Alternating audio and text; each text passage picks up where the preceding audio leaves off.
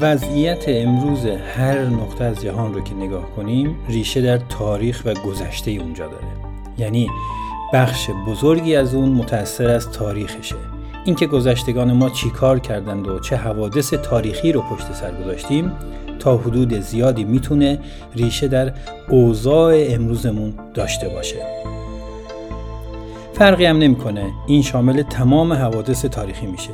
بد و خوب نداره و فقط تاثیراتی که می‌تونه داشته باشه مهم هستن. ما هم برای اینکه هر نقطه از جهان که هستیم بدونیم کجای تاریخ ایستادیم یا اینکه بخوایم بدونیم مثلا اوضاع امروز فلان کشور و فلان قاره در چه وضعیتیه باید یه مقداری در تاریخ به عقب برگردیم.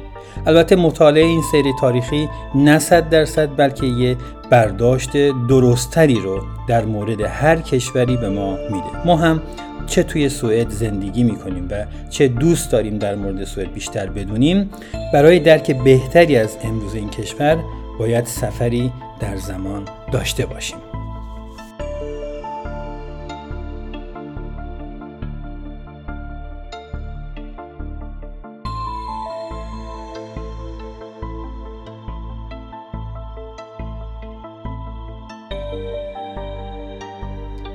سلام. من بهزاد هستم و این دومین اپیزود از پادکست سوئدکسته که من در نظر دارم در هر اپیزود اون یه موضوع مرتبط با جامعه سوئد که مستقیم یا غیر مستقیم به ایرانیان و فارسی زبانان ساکن این کشور مربوط میشه و یا اینکه می‌تونه منبعی باشه برای کسانی که مایلن به فارسی در مورد سوئد بیشتر بدونن منتشر کنم ممنون میشم اگر نظرات خودتون رو در مورد پادکست برای من ارسال و در صورتی که مایل بودید پادکست رو به دیگران معرفی کنید.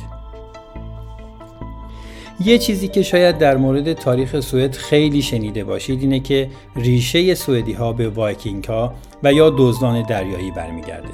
یا اینکه مردم سوئد سالهای سال جز سیب زمینی چیزی برای خوردن نداشتن. یا اینکه سوئد 200 ساله که در هیچ جنگی شرکت نکرده. اما می‌خواهیم ببینیم این اطلاعات ریشه در چه حوادث تاریخی دارند و سوئد امروز که یکی از مدرنترین و پیشگامترین دموکراسی های دنیا به حساب میاد یا اینکه طبق بررسی های انجام شده در سال 2022 در بین پنج کشور مرفه دنیا با درآمد سرانه بالا قرار داره چه تاریخی رو پشت سر گذاشته و سوئد امروز نتیجه کدوم تصمیمات پایه‌ای و حوادث مربوط به گذشته هست؟ نکته بعدی که قبل از شروع باید بهش اشاره کنم اینه که وقتی دنبال اطلاعات برای این اپیزود بودم به یه مطلب جالب و جامع و کوتاه برخوردم که در اصل یه نظرسنجیه که توسط نشریه هیستوریا از سی استاد دانشگاه رشته تاریخ در سوئد انجام شده و از اونها خواسته شده که نظرشون رو در مورد سه برهه تاریخی، سه شخص تاثیرگذار و سه مکان مهم تاریخی بنویسن. و این به نوبه خودش یک کار پژوهشیه که این نشریه اونها رو به عنوان واد ار ویکتیگ سفریس هیستوریا جمع آوری و منتشر کرده. به نظرم اومد نظر این اساتید دانشگاهی می‌تونه یه دید کلی از تاریخ سوئد بهمون به بده و منم با همین هدف سعی کردم محتوای این نظرسنجی رو به صورت پادکست براتون منتشر کنم.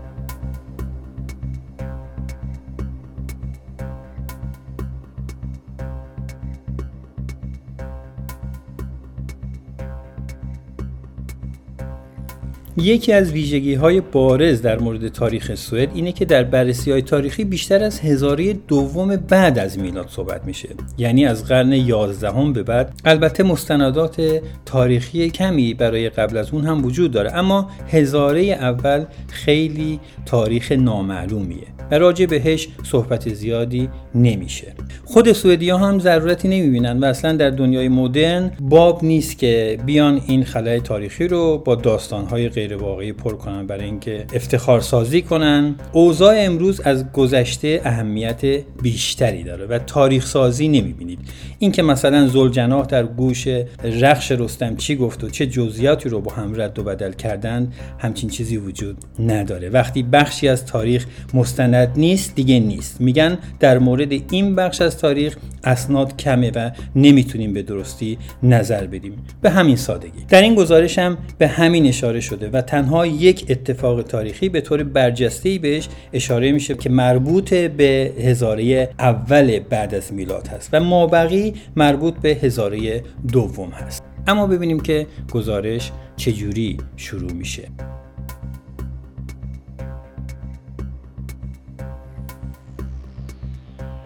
سال 829 830 و تقریبا اوایل دوره واکینگ ها اتفاقی افتاد که مقدمه به وجود اومدن سوئد امروز بود. سوئدی که البته مرزهای اون طی هزار سال بارها تغییر کرد. این اتفاق حضور انسگر و دیدار از شهر بیرکا بود که به شهر واکینگا معروفه. نزدیک استکهلم قرار داره و امروز به عنوان یکی از 15 مکان پر اهمیت برای سوئد به شمار میره که هنوز رازهای تاریخی زیادی رو در خودش پنهان داره. انسگر راهب جوان مسیحی که توسط قیصر روم به سرزمین های شمالی فرستاده شد تا مردمان بتپرست شمال رو موعظه کنه. اون به مدت یک و نیم سال در بیرکا موعظه کرد و این مدت تنها چند تن از ساکنین این شهر غسل تعمید گرفتند و بیرکا هرگز تبدیل به یک جامعه مسیحی نشد. اما این آغازی بود برای نفوذ مسیحیت در سرزمین های شمالی. آمدن انسکر و نفوذ مسیحیت هرچند مقدمه یه دوره طولانی سلطه مسیحیت رو به همراه داشت اما از طرف دیگه تحولات و پیشرفت هایی رو هم به دنبال داشت. چرا که سوئد رو به شبکه اروپایی و دنیای مسیحیت وصل کرد و این اتصال تحولات جدیدی رو به دنبال داشت. حالا اگه بخوایم همزمان به مکانهای مهم در پیوند با تحولات مهم هم اشاره داشته باشیم باید به شهر اوبسالای قدیم بپردازیم که طبق اسناد تاریخی ریشه های تاریخی اون به 100 سال قبل از میلاد برمیگرده و یه نمونه بسیار عالی که تاریخ در اون هرگز تمومی نداره. جایی که امروز به عنوان محل جذابترین کشفیات باستانشناسی مورد توجه قرار داره و از این به بعد خودش محل اتفاقات مهمیه.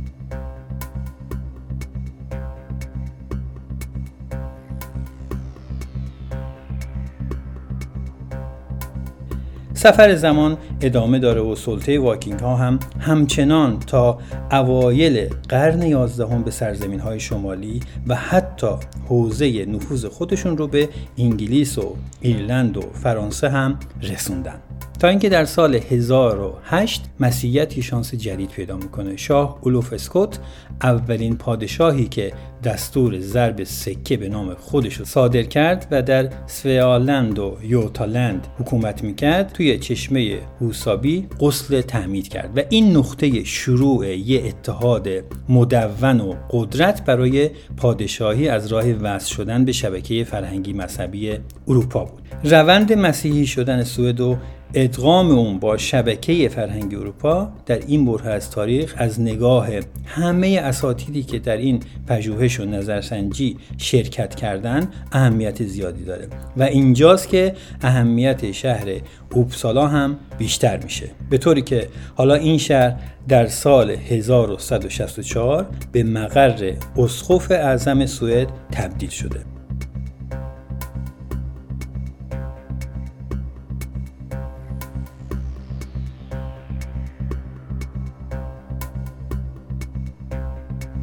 اما ورود به قرن سیزدهم توجه همه نگاه ها رو به سمت بیریر یارل یا بیریل مگنسون و تبدیل استکهلم به عنوان قطب تجارت و حمل و نقل دریایی و تجهیزات جنگی توسط این مرد توانا جلب می‌کنه. این زمانیه که قدرت دولتی تقویت و پادشاهی به اتحاد بیشتری رسیده. از این به بعد بود که به رسمیت شناختن کلیسا و امتیازات ویژه برای کشیشان و کسانی که به اصطلاح به رستگاری رسیده بودند رفته رفته برای خودش جایگاه قانونی پیدا می‌کنه. باید اضافه کنم که در همین قرن بود که اتحاد کلمار هم شکل گرفت. یعنی سه کشور سوئد، دانمارک و نروژ تحت یک فرمان روایی متحد جمع شدند و این اتحاد تا سال 1523 ادامه داشت. از نظر قانونی این کشورها در امور داخلی خودشون مستقل بودند اما در نهایت سیستم اداری اونها به یک پادشاهی ختم شد که اون موقع بالغ بر 3 میلیون کیلومتر مربع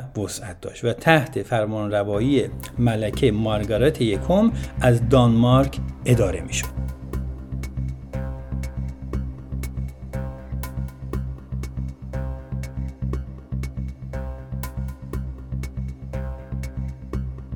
اما ورود به قرن 15 هم چند نقطه عطف و رویداد مهم رو رقم می‌زنه.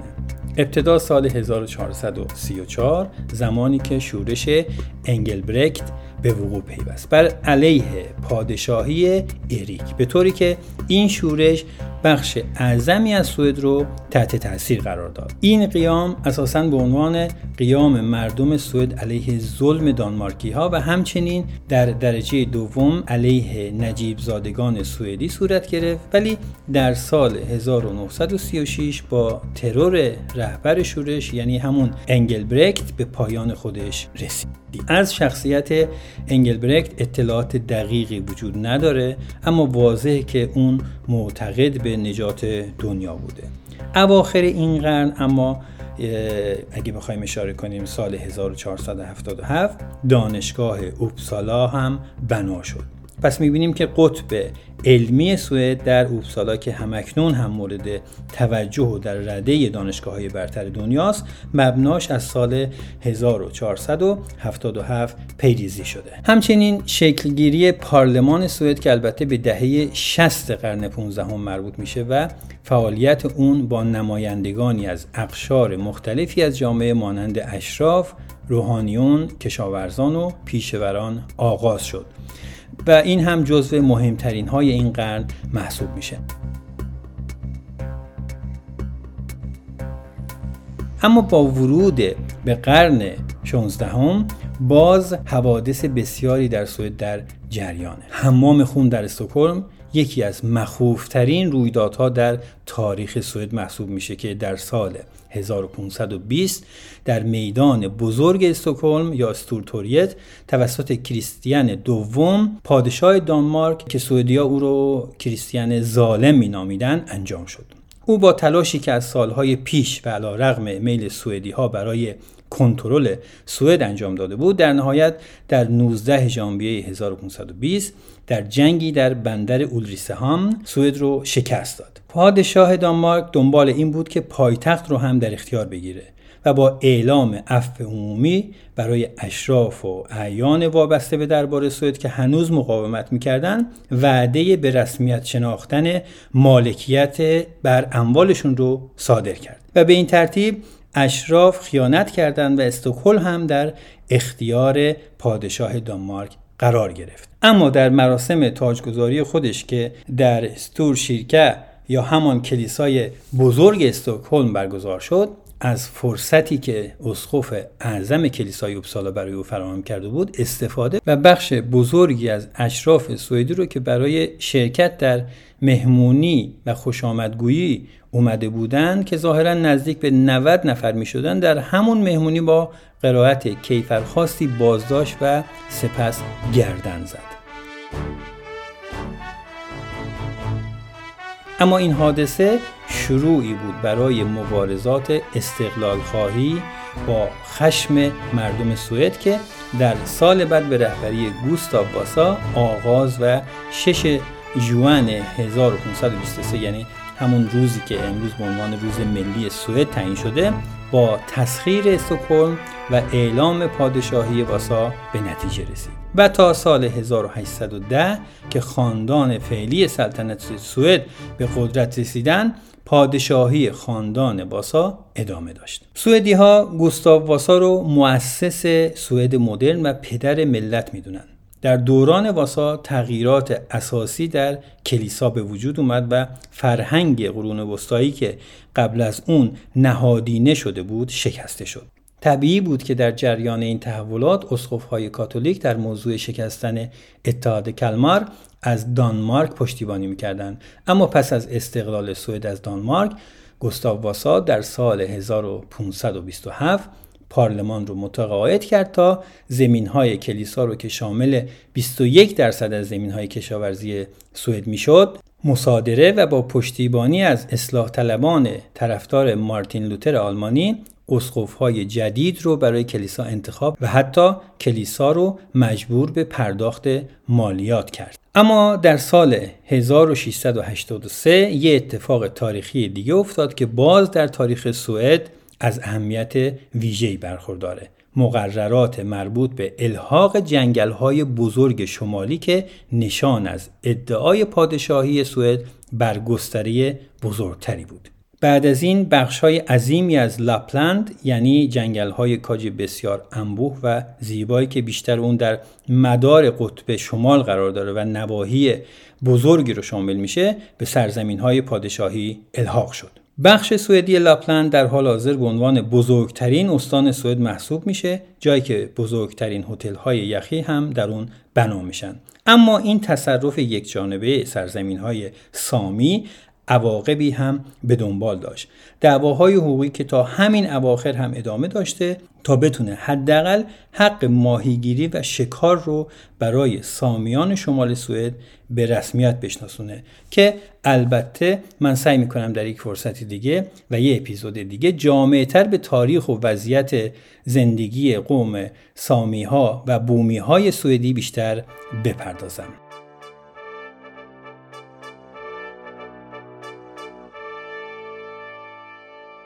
اما اجازه بدید بریم به قرن 18 و به عبارتی پایان عصر قدرت سوئد که پیوند خورده به شکست سوئد در پولتاوا و به عبارتی مهمترین رویداد نظامی در سوئد محسوب میشه. از هم پاشیدن امپراتوری و قدرت بزرگ و حرکت به سمت کشور کوچک. حمله چارلز دوازدهم به روسیه و شکست در منطقه پولتاوا. این اتفاق سوئد رو برون داشت که خودش رو از مشکلات اداره یک امپراتوری خلاص و با سیاست کاشت سه تا بذر. یک بذر صلح دوم رفاه و آسایش و سوم سیب زمینی به سمت جامعه رفاه که در دو قرن گذشته شاهد اون هستیم حرکت کنه.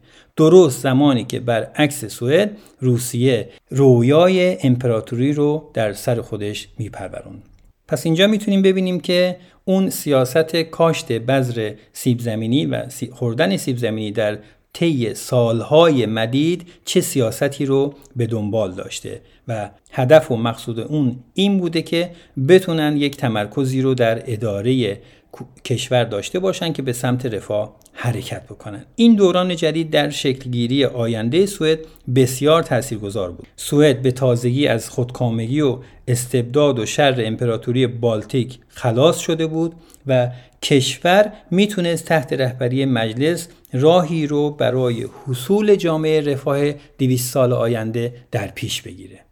در سال 1842 مدارس دولتی از سوی مجلس به رسمیت شناخته شد که مبنایی برای پیشرفت دانش و دموکراسی توی سوئد هست. عقیده بر این بود که یک ملت که خواندن و آموزش های اولیه رو دریافت کنه اهمیت زیادی برای روند تشکیل یک دولت رفاه داره. همینطور هم شد.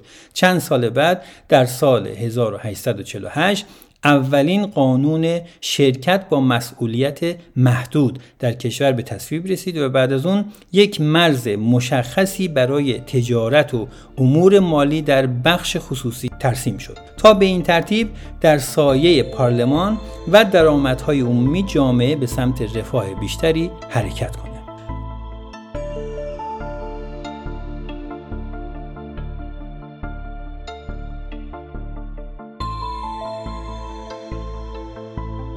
اما حالا اجازه بدید نگاهی به طرف دیگه اقیانوس اطلس و ارتباطش با سوئد بندازیم. جایی که در سال 1862 قانون خرید و مالکیت زمین در ایالات متحده آمریکا به تصویب رسید.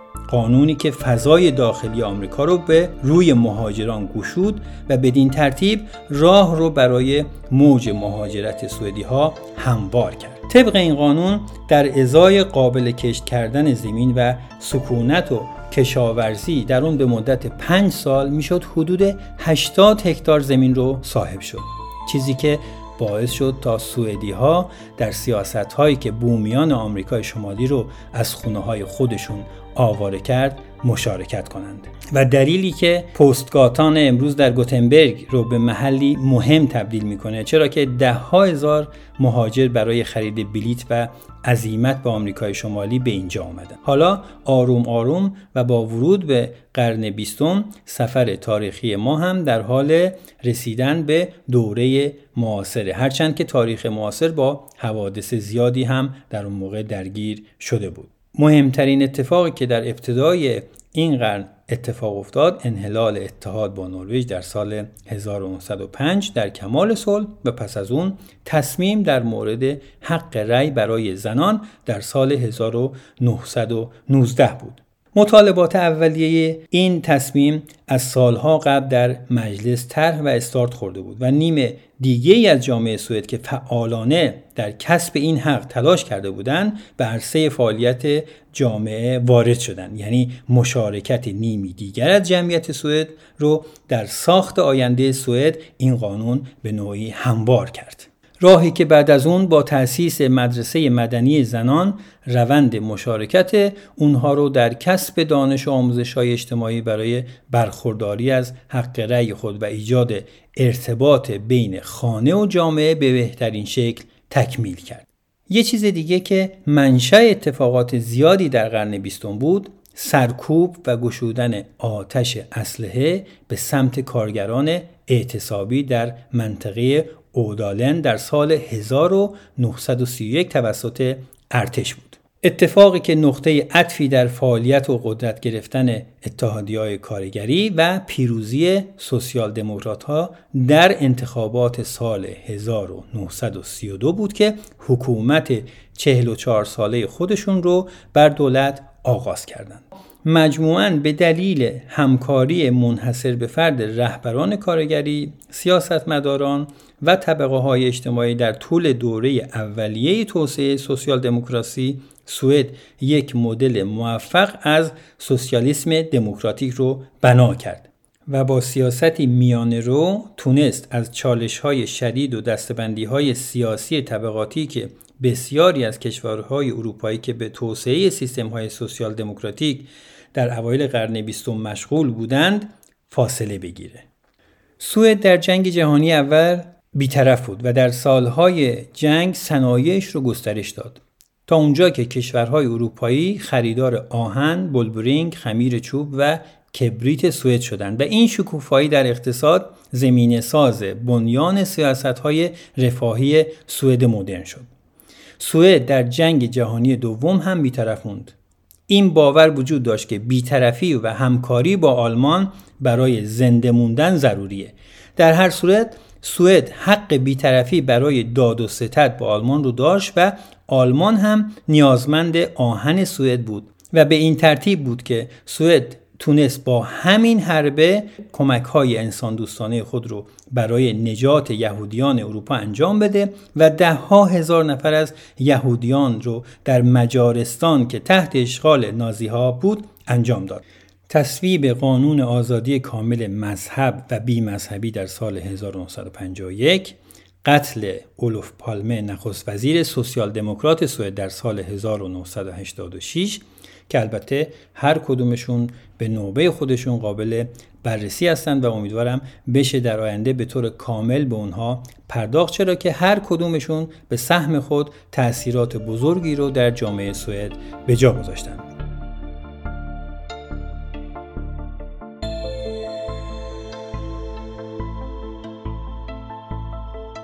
در نهایت با پاگذاشتن به قرن 21 سوئد با تصویب و تغییراتی در قوانین ازدواج، قوانین مربوط به والدین، قانون جزا، قانون فرزندخواندگی و ازدواج زوج همجنس و در نهایت به رسمیت شناختن جنسیت خونسا گامهای بزرگی رو در رفتار یکسان و برابر برای شهروندان سوئدی برداشت.